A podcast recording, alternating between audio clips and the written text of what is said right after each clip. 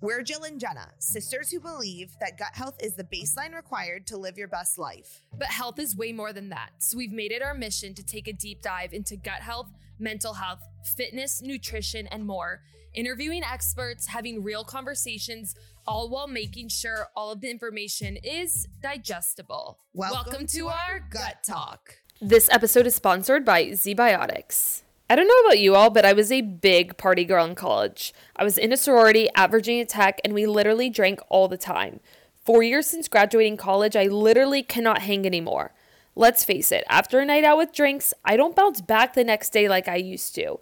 I have to make a choice. I can either have a great night or a great next day. But here we're entering in ZBiotics. It's a pre alcohol probiotic, and it's the world's first genetically engineered probiotic. It was invented by PhD scientists to tackle rough mornings after drinking. Here's how it works when you drink, alcohol gets converted into a toxic byproduct in the gut. It's this byproduct, not dehydration, that's to blame for your rough next day. ZBiotics produces an enzyme to break this byproduct down. It's designed to work like your liver, but in your gut where you need it most. This is what Jill and I do. We use ZBiotics as our first drink of the night. And you're hearing it here first. It is a game changer for us the next morning. Honestly, it helps me so much mentally. So I'm more focused on the drinks and having fun versus not feeling good. So savor the moment, let ZBiotics do the rest. Go to zbiotics.com slash GTG to get 15% off your first order when you use GTG at checkout. ZBiotics is backed with a 100% money back guarantee, so if you are unsatisfied for any reason, they'll refund your money, no questions asked. Remember, head to zbiotics.com slash GTG and use the code GTG at checkout for 15% off. Thank you, ZBiotics, for sponsoring this episode.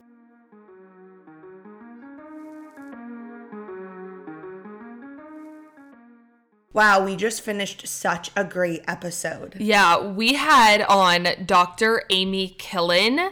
She was so awesome, wonderful guest. And who is she? She's an expert in women's health and longevity specifically on the topics of sleep, stress, sex, and skin. The title of today's episode. She's a mom, an entrepreneur. She's the founder of HOP Box. We'll go into that at the end. Human Optimization Project, and a former ER doctor, which we'll also talk about in this episode. She really does an amazing job of making taboo topics easy to digest. Yeah, it was interesting. We covered so much in this episode. We actually got a few DMs recently on Instagram asking us about what inflammation actually means. And you're in luck if that was you, because we talk about inflammation, tests for inflammation. We talk about stress, sleep. We get really specific on sleep as well, mm-hmm. and skin. She talks about red light and blue light, which I had so many questions about. And then we also dive into sexual health yeah, like why it's important to have a healthy sex life for yourself or a partner. And this isn't necessarily a topic that Jill and I talk about too much on this podcast, but Dr. Amy thinks it's necessary, so we think it's necessary. Once you're done listening to this episode, I'd highly recommend you go and check out her Instagram. It is so helpful. She provides a lot of different reels that are three tips for this or five reasons for that. And so, if you are a beginner in your health journey, I think Dr. Amy is a really great place to start. I agree. Well, let's just get right into it. Here is Dr. Amy on Gut Talk. Well, thanks for jumping on. We're yeah. really excited to chat with you going through all of your social media. I feel like you talk about a lot of things that aren't mainstream, or maybe you take the mainstream ideas and you're introducing new subtopics that I, for one, have never heard of. Jenna's a nutritional therapy practitioner and has education behind what she's saying. I'm just a consumer that's trying to be healthy. So it was really cool going through your Instagram. Jenna and I were kind of trading notes back and forth because I'm like, what does that mean? Or like, I've heard of that, but but why? So we're really excited today to to jump into a lot of that with you. Perfect. Yeah, I got your notes. They were they were very thorough, so I love it. Just to start it off, I know that you were previously an ER doctor and that took a toll on you. So, if you can explain just a little bit of how your journey went from becoming an ER doctor to where you're at now. Yeah. So I was uh, I went to residency in, in, uh, in, in, emergency medicine. So I was an ER doctor for ten years. I worked in Austin actually, so I know about the heat.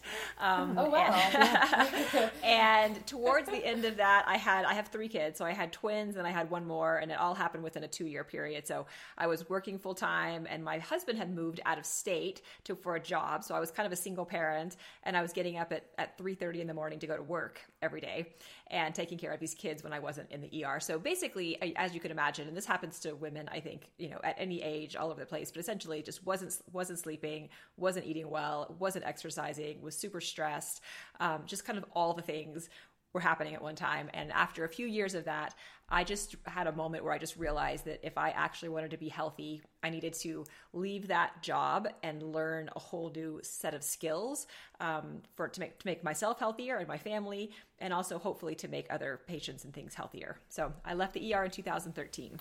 And how did you get into integrative? Because there's a lot of other places you could have gone, right, within the medical field that could have given you more of like that nine to five life, but why did you pick integrative medicine? Um, I started looking into, uh, you know, there's kind of a lot of names for it. Integrative medicine, certainly age management medicine or anti-aging medicine, longevity. Um, I started looking into it, and I, I realized there was this whole field of medicine that we had I'd never been taught at all in medical school or residency. Like there's this whole, you know, nutrition and lifestyle, hormones, all of these things that was barely touched on in all of my years of medical education, um, but that were actually super important, and that that you know most diseases that are out there we could we could prevent them if we got to the person early enough, and there was education and um, and you know and we all put in effort. So I just became very fascinated by that idea that we actually as as people have a lot more power than we think we do in control of our health. Like we have, not always, but most of the time, we have control of our health. And so I think that that is the super empowering idea. Um, but obviously, it requires some work on all of our parts.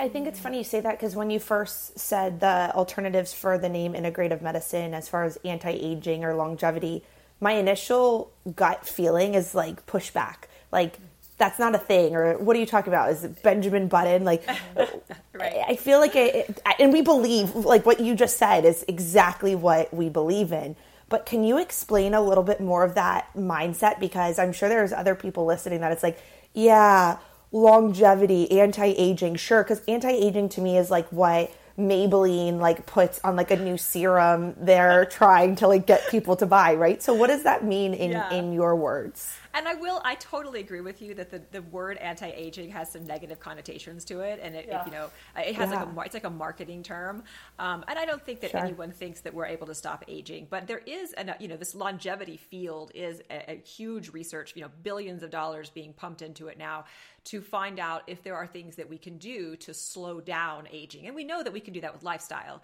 but like what else can we do? Are there medications? Are there technologies? Are there, you know, and so this has gotten a lot of interest. And the reason I lump these things all together, you know, I think functional medicine's in that group. And there's all of these things that basically they have the same premise, which is that if you make certain decisions and you lead your life a certain way as far as your exercise and nutrition and sleep and stress and all of these things, then you can have a drastic um, effect on how quickly and how well you age. So that's the whole overall idea. It's not necessarily we're going to turn you back, you know, to the 20 year old version of yourself. It's more that what can we do to keep you as healthy as possible for as long as possible. So, if someone wants to start, right, and they want to get some tests done to understand where they're at, what do you recommend or point them in the right direction? I mean, I would recommend. I would say start with a doctor that that you can work with, um, or a practitioner at least that knows something about you know, there's a ton of tests out there and they all, I can give you a whole slew of tests, but you're not going to know what to do with that information. You're going to get the numbers back and be like, oh, I don't know what to do with this.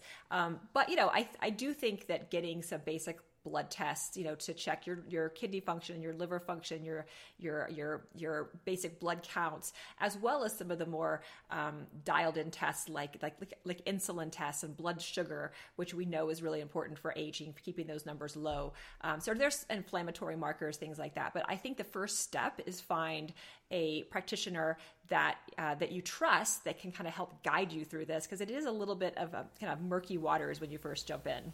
Yeah, and it's interesting. I'd like to actually take a step back. We realize that we have a community full of people with gut issues and hormone issues. I don't know about you, but to me, it feels like they're on the rise, right? Like it feels like everyone I talk to these days has some sort of hormone imbalance, some sort of underlying gut issue that are presenting as these symptoms of fatigue, weight gain, acne, whatever GI issues that you have. Have you, in your practice and just with all of this experience, come up with a bit of um, categories or things that you're saying, okay, this is what's causing all of these issues. Can we narrow it down into some category of some sort? Well, I think that I mean I think that there are the categories are probably things like the foods that we're eating. I mean, that's a, that's a whole big category, but you know that obviously can be broken down into smaller pieces. But but we are eating more inflammatory foods, more processed foods, more foods that are going to spike our blood sugar and keep blood sugar up for longer. Um, when you have a high blood sugar, you know your blood sugar is supposed to go up when you eat, like that's what it does, um, but then it's supposed to come back down again. And what's happening a lot because a lot of our foods have sugar in them, that you know, and simple carbohydrates, and we don't really know how to balance those as well with the protein and the fat. Um, and so sometimes, so we're seeing more and more of higher blood sugars that are staying high over time, and that is leading to prediabetes, uh, which leads to diabetes. And so, you know, something like 85, like I think it's like 80% of uh, people in the U.S. have prediabetes, and which means you don't have diabetes yet, but you know, you're on the slippery slope, and that's something that that doctors aren't even telling patients sometimes like they don't even tell them your blood sugars are creeping up you know you should watch what you're eating um, so there's a lot of things like that that's just diet related. And then of course, you know, the, like we're not sleeping as well, probably we're under more stress than ever. Like all of these pieces are going to affect every part of our health, our gut health and our hormones and our mental health and basically everything. You mentioned inflammatory foods, and I think inflammation is something that we hear a lot about today. But being a 101 podcast, I'd like to understand what that even means. Because when I think of inflammation, I think of puffiness, right? Like mm-hmm. skin puffiness, swelling. But what is inflammation? Like, how do we know if we have it?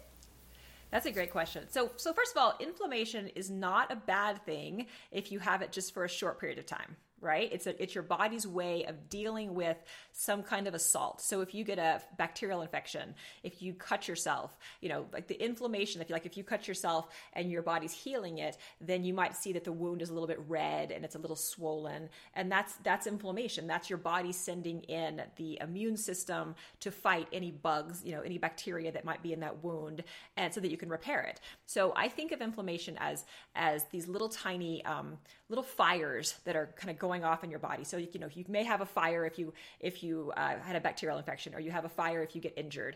Um, but then your body sends like a fire truck to the fire, which is your immune system, and the, the immune system goes to the fire, does its work, gets rid of the fire, and then the inflammation goes away. So that's what's supposed to happen, and that's called acute inflammation. Inflammation what's happening more and more is because of and it's a lot of things that do it and we can kind of talk about that but because of sort of the lives that we're leading um, and the choices that a lot of us are making you're, you have all these little fires all over your body. They may be in your blood vessels, they may be in your joints, they may be in your skin, they may be all these different places. And so your body is sending out these fire trucks, but the trucks can't quite get the fires out. So they're just like smoldering, these little tiny fires. And so that, you know, so we see this in um, this is an increased risk for developing all different kinds of diseases from you know heart disease to dementia to cancer. Like we know inflammation is the root of all of this. And a lot of it does lead back to our diet um, eating things you know that are you know high sugar foods and things that are um, going to react make our body react in this way. Um, there are some tests you know that you can do to look just for general inflammation like some blood tests like the crp for instance is a blood test um, that's that's easy to get with your doctor, but it doesn't tell you what the actual problem is. It just tells you that you may have some inflammation. And then you still have to investigate oh, where do I have it? Like, what's causing it? How do I stop it? We just did something through this company, and I just got my CRP back. And it, it's the truth. It like gives you this number, and you're like, okay, this should not be this high. Are like, you inflamed? I, I'm a teeny bit, but, which is not good. Which is also crazy because just to share something, I mean, like, I really feel like I take great care of myself and my health, right? But there are other aspects, as you were saying, that there's multiple things on that list that, like, you can be doing this, this, and this, and this, and not to stress anyone out, but you really have to look at that whole picture and that's what you're saying is like there's multiple yeah. things that's causing it it's not just the fact that you ate a bowl of ice cream last night and all of a sudden you have all this inflammation. Totally. Yeah, and I, you know certainly diet's part of it, but so is, you know, so is an, our environmental toxins, you know, endocrine disrupting chemicals, things found in the environment that you're exposed to that you don't even know, you know, you know, things like that as well as just not sleeping enough or well or or being stressed. Like stress causes inflammation, which is a little unfair because, you know, we don't we feel like we can't control it, but um but, you know, unfortunately you have to control it in order to control that inflammation. So it's a lot of things, um, and that's where I think it is really important to to work with someone who you know whether it's a nutritionist or a you know a biohacker or a, a physician or someone who is well versed in this a little bit because there's a lot of just like ambiguous terms out there that are difficult to understand what you actually do about it if you don't have someone that's kind of guiding you. It's interesting because I, I often see things on Instagram and stuff that's like an anti inflammatory salad, right? And it's like, great, that probably has a lot of nutrients in it and healthy for you, but is that going to fix that underlying stress that I'm going to raise my hand? I'm very guilty, and I'm pretty sure that's what's causing that inflammation. Yeah. But again, right, we can use these terms in such this way of everything's going to be inflammatory or this food is anti-inflammatory which is great but you're so right about if people have that ability to work with someone to do that or figure out even what are the causes of inflammation so I, yeah. I love that. Jenna, Jenna and I laugh because I, a little background on our story because it's relevant to this conversation is that I was the person when I graduated. I was a collegiate athlete. I graduated college and I was just probably I like 20 pounds to lose realistically. Like I was fit, but I wasn't healthy. So I started following all these fitness influencers and so I started emulating what they were doing. But they don't always tell you that they have acne and they don't sleep well, right? Like they're they just have a six pack and I was like, okay, six pack equals health in my mind. So like this is great. When I started focusing on these influencers, things like anti-inflammatory smoothie and like all of these different buzzwords started i'm like great i drink my anti-inflammatory smoothie every day. But what i'm understanding from you is that sure maybe if you eat properly great but inflammation can come in a variety of ways. So it's important to handle your health holistically as a whole versus like targeting one thing. Like the smoothie probably is great for you right? But that's not reduce that's just not eliminating any like larger like chronic inflammation yeah, it may not be. And I, I think that the, the thing that's hard about this, it is very personalized, right? I mean, some people can't eat gluten because it's inflammatory to them, but a lot of people can. Some people can't do dairy because it's, you know, like there's a whole list. And, and if you listen to every influencer out there, you will never eat anything because you'll just be at home like, right. like you're, you're like paralyzed, right? You're like, I don't know if I should eat this. And I, I mean, that anxiety that you're getting is also not great for you. So like you have to, you have to kind of do this without stressing yourself out so much that you have like decision paralysis.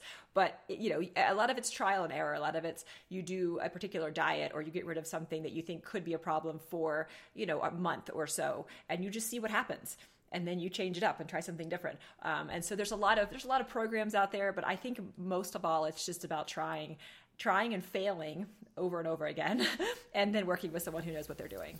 Another part of health that you talk about actually Jen and I were having a conversation because she initially put in our notes for the episode about sleep and I'm like Jenna, we always talk about sleep. Like, let's just exclude this. And then she's like, no, look more into what Dr. Amy's saying. And so we look and you talk about sleep training. And so I would love for you to talk more about that because I know I could benefit from it and probably a lot of other people can too. Well, I think you know there's a lot. There's actually more resources out there now than there ever used to be about sleep. So my friend Molly McLaughlin, she uh, she she has a podcast called Sleep is a Skill, and the whole premise of it is that sleep it doesn't just good sleep doesn't just happen to you, especially as you get older. That you actually have to work at it just like you do any other skill, and you have to learn and you have to put things into practice. So she has a lot of great resources, but you know it's it's simple things like going outside and getting some morning sun in the morning, some morning light will actually help with your circadian rhythm them. So spend a few minutes outside in the mornings, you know, to blocking blue light in the evenings and that, you know, not eating too late and certainly avoiding alcohol. There's all these things you can do um, to start working on sleep. And then you track it uh, if you have like a wearable, like I have an Oura ring, uh, but there's you know all the different devices that are out there um, that can track your sleep, and you can you can kind of start paying attention to like what am I doing that's helping sleep versus what's not, and I, and it can make a big difference in how you feel. Obviously, when you start sleeping better, then it can change everything. I think. And you being like an ER doctor or a previous ER doctor, you probably know how different you felt, you know, getting absolutely no sleep is my guess to now I'm sure you're like, I have to sleep eight hours at least every single day type of thing. it's so funny. I spent, you know, about 15 years, like starting from from medical school through till uh, after like after I had my kids and was in the ER, where I just never slept very well, and my circuit, you know, I was always working overnight or 4 a.m. shifts, or I had little kids and I'm getting up all night, and so I went all these years without sleeping, and then all of a sudden I left the ER. I started sleeping normal schedule and I felt like everything all of a sudden just started making sense. Like I was able to lose weight without trying. I had way more energy. My skin was better. You know, I was just a nicer person. My workouts were more effective. Like it's amazing what sleep can do for us, but we don't talk about it because it's not super sexy. But it actually is, I think, if you have to ask me, like, what's the one thing that I would recommend? It's learn to sleep. Everything else will fall into place a lot faster when you do that. And that's so interesting because what Jill was saying, like we've talked about sleep so many times, but a lot of the doctors that we have had on have told us how important sleep is. I'm like, if we can just get this into more people's heads, because we're in the age of social media and scrolling on your phone before you go to bed. And to me it's a ugly habit right of doing that. And so i'm like if we can just learn and maybe train ourselves and i would love even linking um, molly's podcast because i think that sounds so awesome to get just a resource of things that we can start working on to make sure that we do have that improved sleep because of what you said benefits so many other aspects of our lives. Yeah. It's funny because I have been struggling going to sleep because I found that at nighttime, especially, I work a full time job, which most people listening to this podcast do.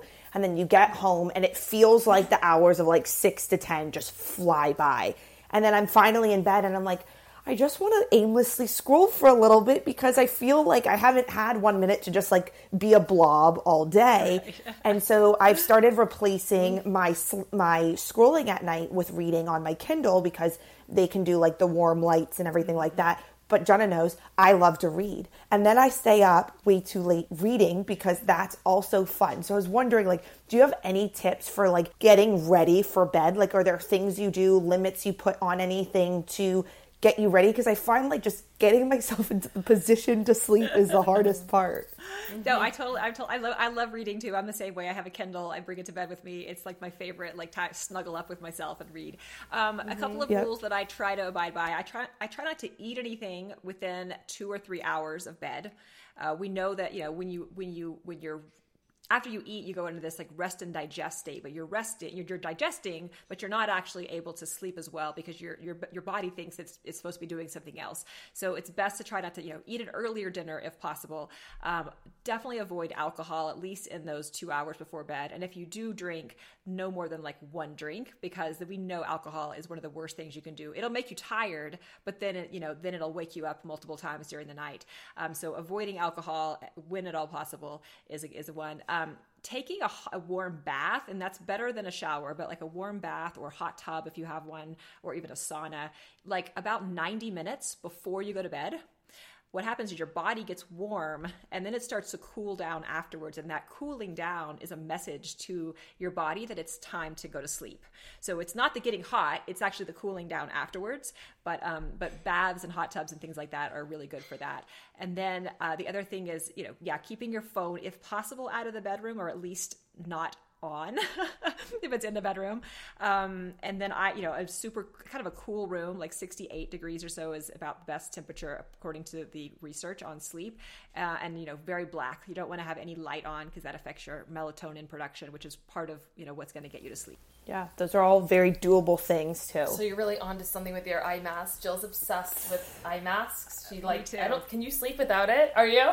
No, I love. I, I what, what brand do you have? I have I have the Sleep Master, and it's like a it's like a satin pillowcase that just goes around, and, and, it wraps all the way around like my ears too.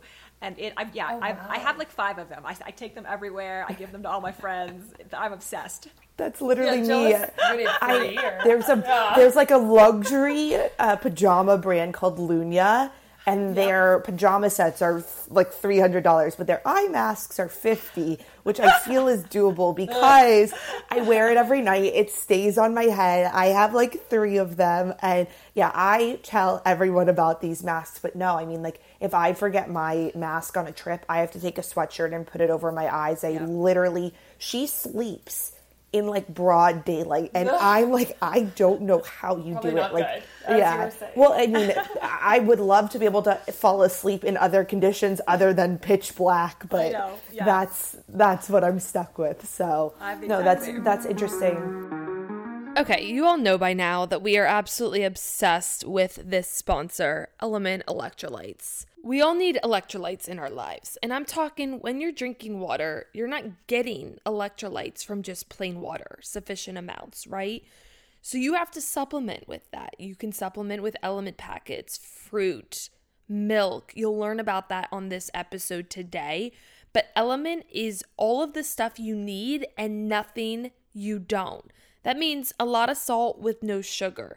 LMNT is a science backed electrolyte ratio of 1,000 milligrams of sodium, 200 milligrams of potassium, and 60 milligrams of magnesium, with none of the junk no sugar, no coloring, no artificial ingredients, no gluten, no fillers, no BS. Electrolyte deficiencies look like headaches, cramps, fatigue, weakness. I've told you all before, I used to get these painful leg cramps, especially during my sleep. I don't get them anymore because I focus on my electrolyte intake. So, LMNT is honestly the best. We are absolutely obsessed with them. And it's about to be summertime. So, we all need to ensure that we are properly hydrating, and that is water plus electrolytes. So, to ensure you are properly hydrated this summer, go to drinklmnt.com slash gut talk girls. That's drink com slash gut talk girls. We're also linking it in the show notes to get a free sampler pack to try all of the flavors, and you can also buy flavors as well. Jill and I love watermelon, raspberry. They just came out with a grapefruit that is amazing as well. Citrus is incredible too. Go check them out. We love LMNT. The topic of sex is really interesting. It's honestly something that we've maybe touched on once, and you are very much into it. And I would honestly love to talk a little bit about sex. And I had heard you on a previous episode before. Can we just start at a place of how important sexual health is for us and what benefits it can bring to us by having a healthy sex life? Yeah, yeah, I love talking about that.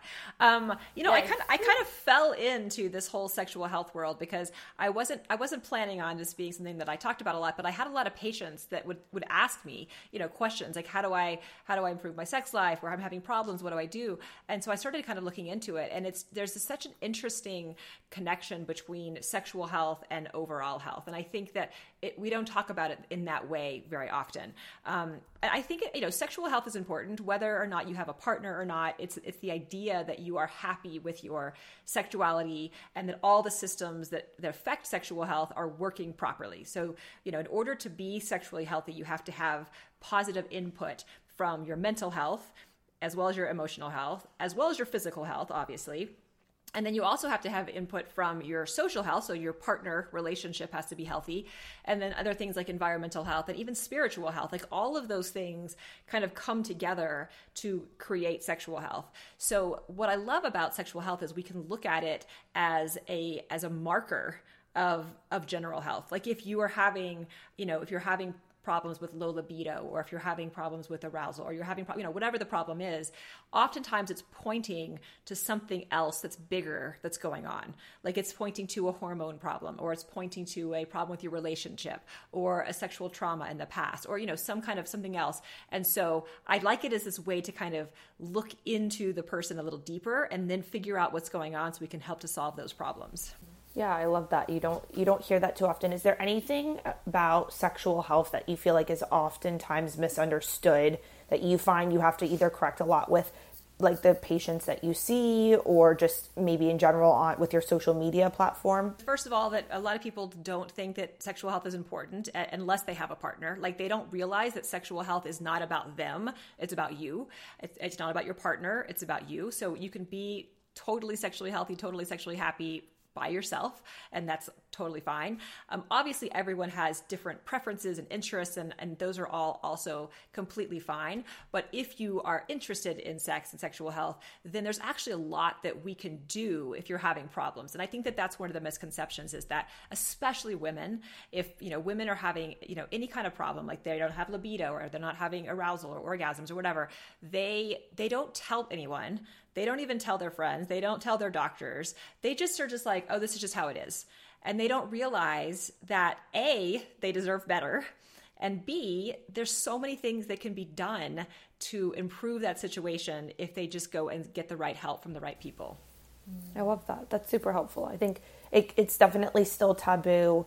Um, we had Dr. Jolene Brighten on our podcast uh, a few episodes ago. I love her. And I feel like, yeah, mm-hmm. we she's the best. And I feel like she talks about it a lot. And and she makes it uncomfortable for people to be uncomfortable uh, with it in like a really great yeah. way you know what i mean? Like she's she it talks about it so plainly because she's like why are we you know hiding tampons when we're walking to the bathroom? Or like why are we pretending that sex is the secret thing when literally all humans like have some form of it? Like right. so it's kind of cool for us um, to have those conversations and understand that like it, it gives you the freedom to feel more comfortable with sexual health yeah, I mean, Jolene is one of, is a good friend of mine, and we have a lot of great discussions around this. And and you know, I think it's you think I I think I tell people think about your sexual system just like you would any other system.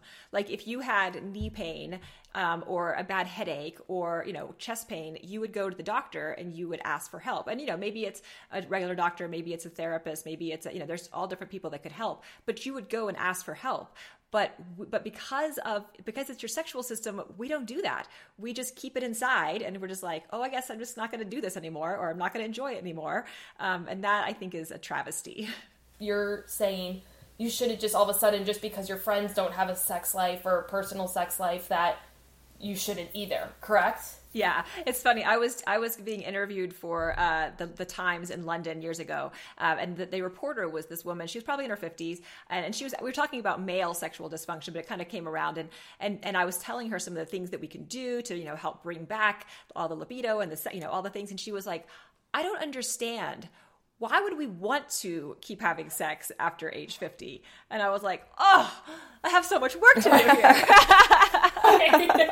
Everything wrong with what I'm saying. That's so funny. Yeah, it was funny. So I mean, I don't think every you know everyone doesn't want it, but I think that if you do, sure. just know that you don't have to. And I think that even in younger women, I mean, you know, people, you know, things like using birth control pills, which I'm not opposed to, but I do think it certainly can cause changes in sexual function in some people. Um, you know, people have relationship issues. Like people, uh, even in younger women, we see problems um, that people just don't talk about around sex. And when it comes to something like, let's say, low libido, you were saying that it could be connected to, you know, a greater hormone issue. Is this something that, okay, I pretend that I have low libido. Do I go, should I go to the doctor or should I address other aspects of my life? Maybe I'm not getting good sleep when or yeah. where do you decide what the right thing is to do for something like let's say low libido yeah i mean i think if you're if you're young and healthy the first thing is, is, probably to start looking at your lifestyle and you you know honestly if you went to your doctor they would probably just mostly dismiss you and tell you to go home. Um, I, I, suspect that if you're right. you know 25 or 30 and you say i don't you know my libido's low they're going to be like okay. Um, that's unfortunately the way it kind of is. But so i would start with looking at lifestyles and also looking at you know with with uh, sex, sexual health and sexual drive in women especially you, there's you know you have to have excitement but you also have to have have to kind of get rid of the brakes that are being put on it. So like if you're really stressed, for instance, or if you have a long to-do list and or you know, there's all these things that can kind of come up, that's putting the brakes on your interest in sex. And so you have to take care of those things and figure out a way to shift your mindset from this, you know, go and do and give, like the sympathetic, what we call fight or flight mindset, which is where a lot of us live, you have to be able to switch over to what I call the rest and receive mindset, which is the parasympathetic. And that's, you know, instead of going, doing, giving, it's being and breathing and receiving and just being being there to receive you know affection and help and touch and and you know and pleasure. And all of that you have to be in the right mindset or it doesn't make sense. So a lot of that is a mental thing that we have to kind of take care of ourselves I, I know rest and digest, but I've never heard rest and receive. I love that. yeah, I well I made it up. That's why. Um, but, but I, I, I, decided that was, I, that that was what we needed. We need more rest and receive because uh, I feel like they're especially again for, so cool. Yeah. for women. I think that we're so used to to giving all the time and and doing. You know, and, and I think that we don't they don't we don't create enough space to just receive and not have to like not have to necessarily even give back just just receive it because that's what a lot of a lot of us need uh, you know we, it takes us longer to to get aroused and to reach orgasm than men like there's all these things that we have to be willing to receive or we're never going to get what we want to get mm, I love that. We could talk about this all day, and yeah. we did with Dr. Jolene Brighten. We were like, we need more time, but there's something we have to talk about because I'm so excited, and that is skin and especially red light and blue light. We'll get to the other things afterward, but you have talked a lot on social media about the benefits of blue light and red light. Can you explain what they are and then what's great about them? Because I think this is something that I've been wondering about for a really long time. Yeah. Um, you know, so light, obviously, it's all around us. Red light is a specific wavelength of light. So usually it's about 650 nanometers. You don't have to know that. But there's all these devices out there now, you know, the panels or the masks that wrap around your face, or, you know, you've seen a thousand of them that are red light. It's also called uh, photobiomodulation. That's the fancy name for it. But basically, what it's doing with skin is, are really in the whole body, what it's doing is it's, it's kind of charging up your mitochondria. So inside your cells, you have the mitochondria, which are like the batteries of your cells. And in order for them to work, um, one of the things can that the red light can do is it can give them more energy, give them more ability to make to make energy themselves. So that's why you'll see people like standing naked in front of the red light panels, you know, or things like that. Like this biohackers will do that because they're they're charging up their their mitochondria. And there's all kinds of health benefits from lower blood pressure to less inflammation, which we talked about earlier. Um, but then with the skin, there's some studies that show that you can have improvement in in skin health. So less fine lines, fewer wrinkles, just better like brightness and blood flow and and skin health. And it's super easy. It's super safe. You know, doesn't require drugs or any injections or anything. Um, so I'm a big fan of using red light, whether it's a panel or a, a face mask. And then blue light is actually better for acne. So if you have a lot of acne, like teenagers especially, if you don't want to give a lot of medications, or even if it's just not working, blue light um, can help kill the, some of the bacteria and can help to improve acne after you use it for a while. So there's two different wavelengths of light here, but they both, both work in different ways. I think there are some face masks on the market that do both blue light and red light. Is that mm-hmm. something that you recommend or use yourself?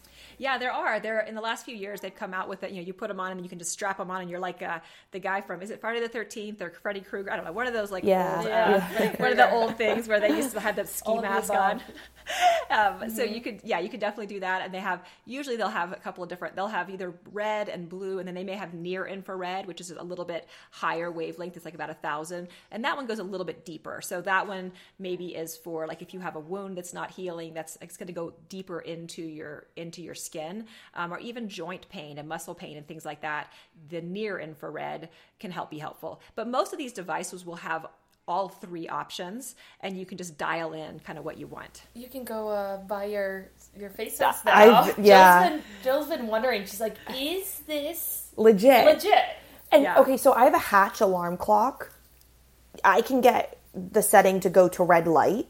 Is that red light as good as other red lights? Like, are they all the same, or are there some that are better than others? Uh, I mean, there's yeah, there's definitely some better than others. It comes down to you know how many bulbs, what kind of power. They're usually LED bulbs, and then how far you are from your skin. Like you know, you certainly having a red light like across the room is not going to be as helpful as having having it you know right next to you. Um, but yeah, there are a ton of brands out there that that do these. I, I, I don't have a relationship with them, but like Higher Dose, which you guys should meet those girls. They're do you know them? They're they're great. Kat, uh, Katie and no, Lauren. but you're like the tenth person to tell us that. Yeah. Well, they're like friends, and they're young, and they're cool, and they have the, yeah. they have the company Higher Dose, and the Higher Dose makes one of those face masks that you just kind of strap on. Is why I thought about that. But that's when you said that, that's exactly what I thought of when we were talking about masks. So yeah, that's yeah. funny.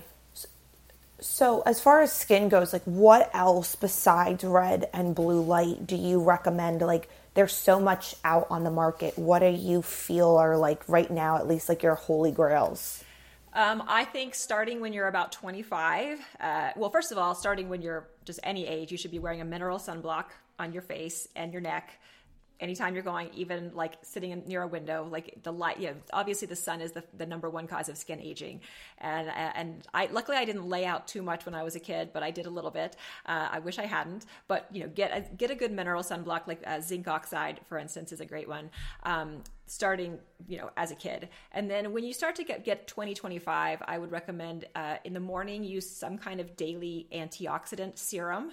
And that's going to be like things that have antioxidants. So vitamin c vitamin e you know green tea extract. There's just all kinds of like good antioxidant. Just put it on in the morning and that will help repair your skin if you have damage from pollution or the light or you know radiation at the airport or any of the things that can cause the dna to be damaged throughout your day and then the third part of that is starting at about 25 to do a daily retinoid at night. And you know, when you're younger, like just a retinol, which you can get over the counter, you've seen retinols in all kinds of skincare, is great. As you get older, you probably want to do something a little stronger. Um, there's all different classes of retinoids, and like a, uh, you know, prescription like tretinoin is the highest, but like but when you're younger, a retinol is great. But that's the be- one of the best things you can do to keep the cells turning over um, in your skin so they stay as healthy as you get older. Okay, that's helpful. I have so many things to look into. Yeah, I am so glad that sunscreen. I am so glad that sunscreen has become such a thing these days because I don't know if I would have it on every day like I do. I'm 26 for reference. If it weren't for the the queen beauty influencers who are like, "Yep, I put this on every day. This is my holy grail." I well, use the Elta MD one. Not yeah. to call Jenna out, but until recently, oh, yeah. she didn't realize that moisturizer goes on in the morning as well as nighttime. yeah. And that one did cross my her, mind. Her makeup was just not wearing well. And I looked at her one day and I'm like, it kind of looks like you're not wearing moisturizer. And she's like, well, I'm not. And I was like, what? I was like, who? Like, I was so speechless because I, I don't, I didn't even know where to start. Like, why not? Did someone tell you not to? Did did mom just forget to mention that to you, but not to me? Because? Here's the thing there's already so much to think about and learn and do. You know what? Forgetting my moisturizer is. is. like the tiniest thing. but it makes worries. it makes such a difference. That's the thing. Well, I yeah, will say, I mean, when you're 25, moisturizer may not be a big deal. Certainly, as you get older, your skin gets more dry. And if I forget to put on something like moisturizing in the morning, like my skin is like it's like the desert. Like it's like cracking and peeling, and it's like I got cactuses coming out of it. It's crazy. But like so, so is mine. And honestly, you guys and I'm only 26, so we might have a problem there. Maybe I need more water.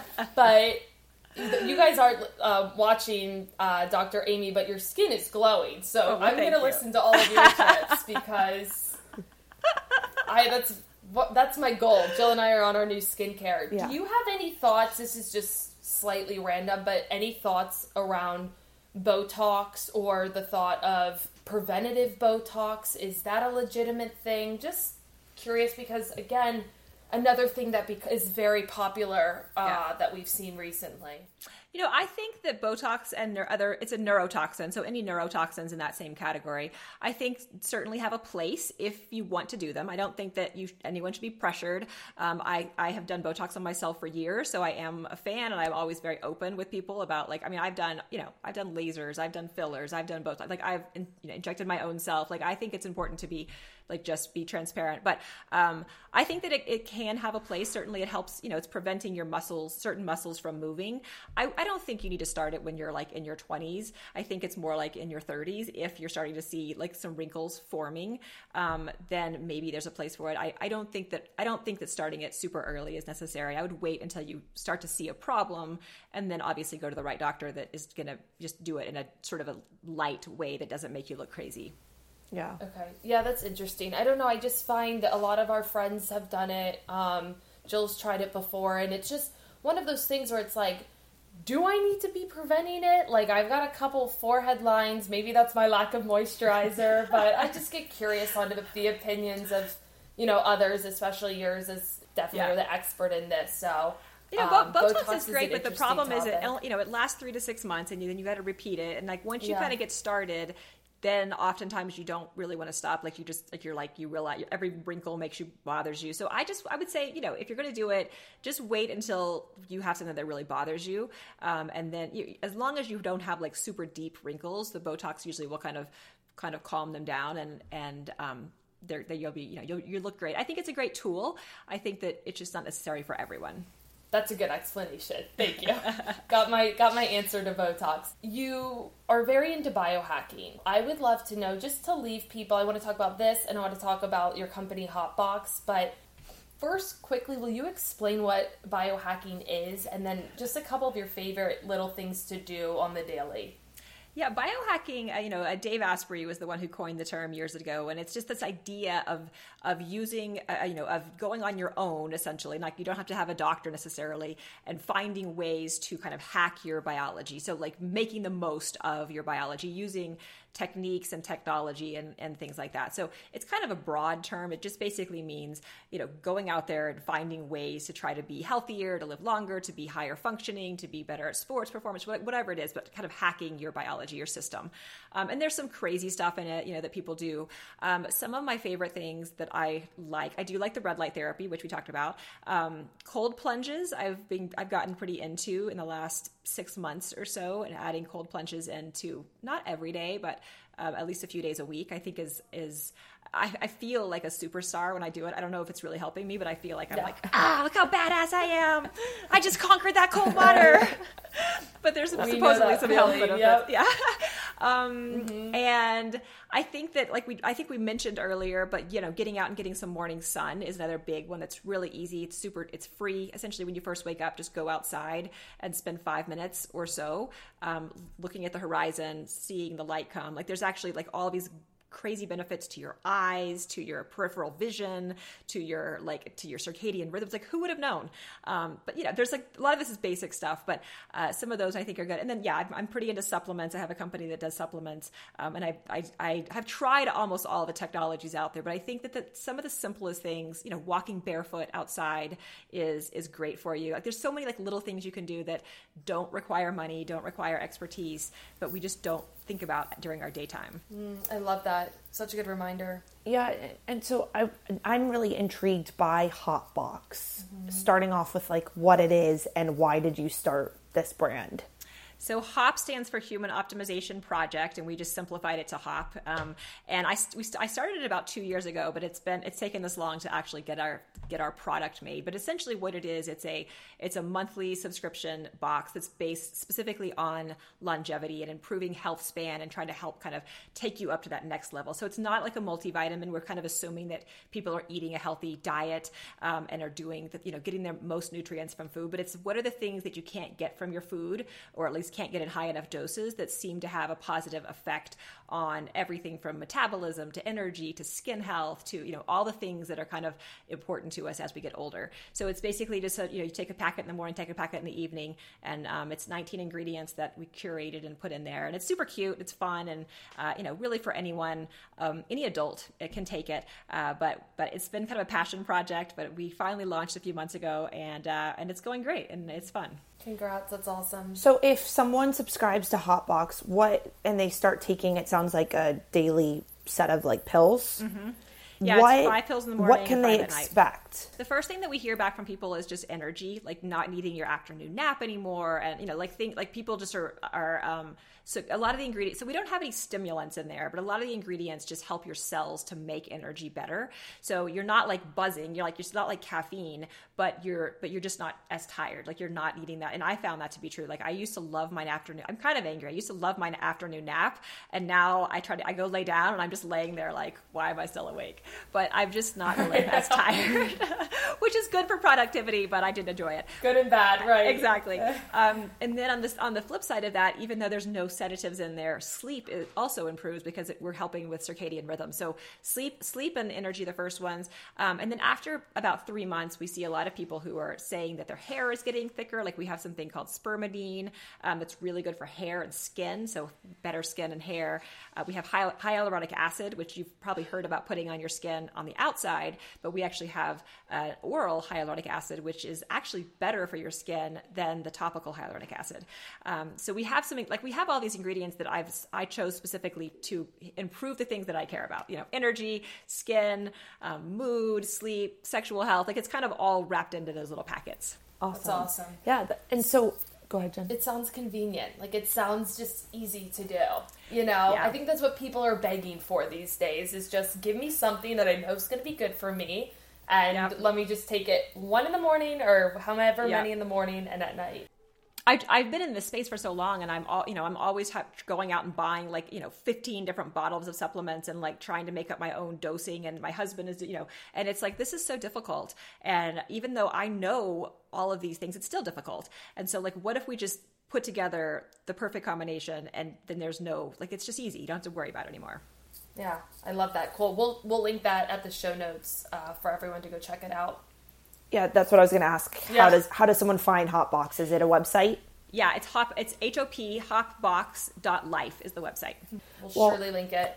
Thank you so much for coming on. Yes. This episode has been awesome. There's so many nuggets for people to pull, which is what we love the most is like how to start getting healthier today. You've given so many tangible, easy, free tips, right. right? So, like, there's something for everyone in this episode. Um, and we will link your bio, your Instagram handle, all those good things um, in the show notes so people can go start following you. You have an awesome Instagram. It's like three tips for this, five ideas for that. So it's it's great for yeah. anyone who just needs a little bit to get started and it's not like overloading you with information. It's just perfect amount. So Dr. Amy, thank you so much for coming on. Thank you guys. You guys have been delightful.